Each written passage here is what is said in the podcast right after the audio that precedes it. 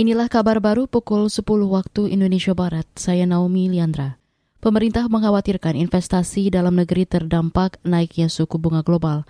Menurut Menko Perekonomian Airlangga Hartarto, ancaman itu kini semakin nyata seiring tren kenaikan inflasi di beberapa negara di dunia. Karena kita sangat mengkhawatirkan dengan kondisi uh, inflasi yang menaik di berbagai naik uh, negara akan tingkat suku bunga akan masuk rejim baru yaitu kenaikan tingkat suku bunga global dan tentu sangat mempengaruhi terhadap investasi yang sangat dibutuhkan oleh Indonesia. Itu tadi Menko Perekonomian Airlangga Hartarto. Sementara itu Menteri Keuangan Sri Mulyani mengatakan kenaikan inflasi di banyak negara mendapat perhatian khusus dari Dana Moneter Internasional IMF. Sebab kata dia menurut IMF kondisi negara-negara miskin di dunia akan semakin sulit. Karena selain terdampak krisis pangan, mereka juga terancam krisis keuangan. Untuk itu IMF akan membantu negara-negara miskin seperti Sri Lanka. Pemerintah dan DPR didesak mengkaji ulang rancangan undang-undang Kitab Undang-Undang Hukum Pidana RKUHP. Pengkajian itu harus dilakukan dengan partisipasi bermakna dan transparan.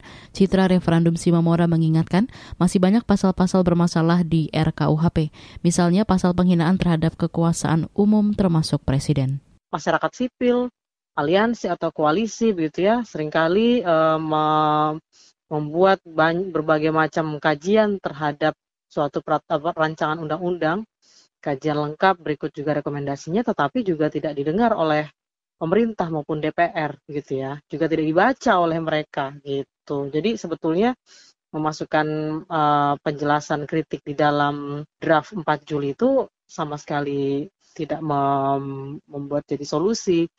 Citra referendum Simamora menambahkan RKUHP harus diharmonisasikan dengan Undang-Undang Tindak Pidana Kekerasan Seksual TPKS.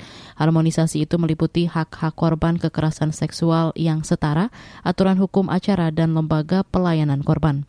Saat ini draft RKUHP masih berada di DPR, sementara Kementerian Hukum dan HAM membuka peluang untuk membahas ulang RKUHP, terutama atas 14 pasal yang krusial. Nilai tukar kurs rupiah yang ditransaksikan antar bank di Jakarta pada Senin pagi menguat 47 poin ke posisi 14.950 per dolar Amerika dibandingkan posisi pada penutupan perdagangan akhir pekan kemarin 14.997 per dolar Amerika. Sementara itu, indeks harga saham gabungan IHSG Bursa Efek Indonesia BEI pada Senin ini dibuka menguat 7,21 poin ke posisi 6.659,12.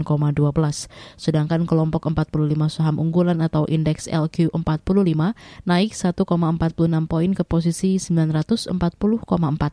Untuk harga emas di perdagangan hari ini, PT Aneka Tambang Antam menetapkan harga dasar emas naik tipis Rp1.000 dari posisi kemarin. Harga emas Antam dibanderol jadi 900 ribu per gram.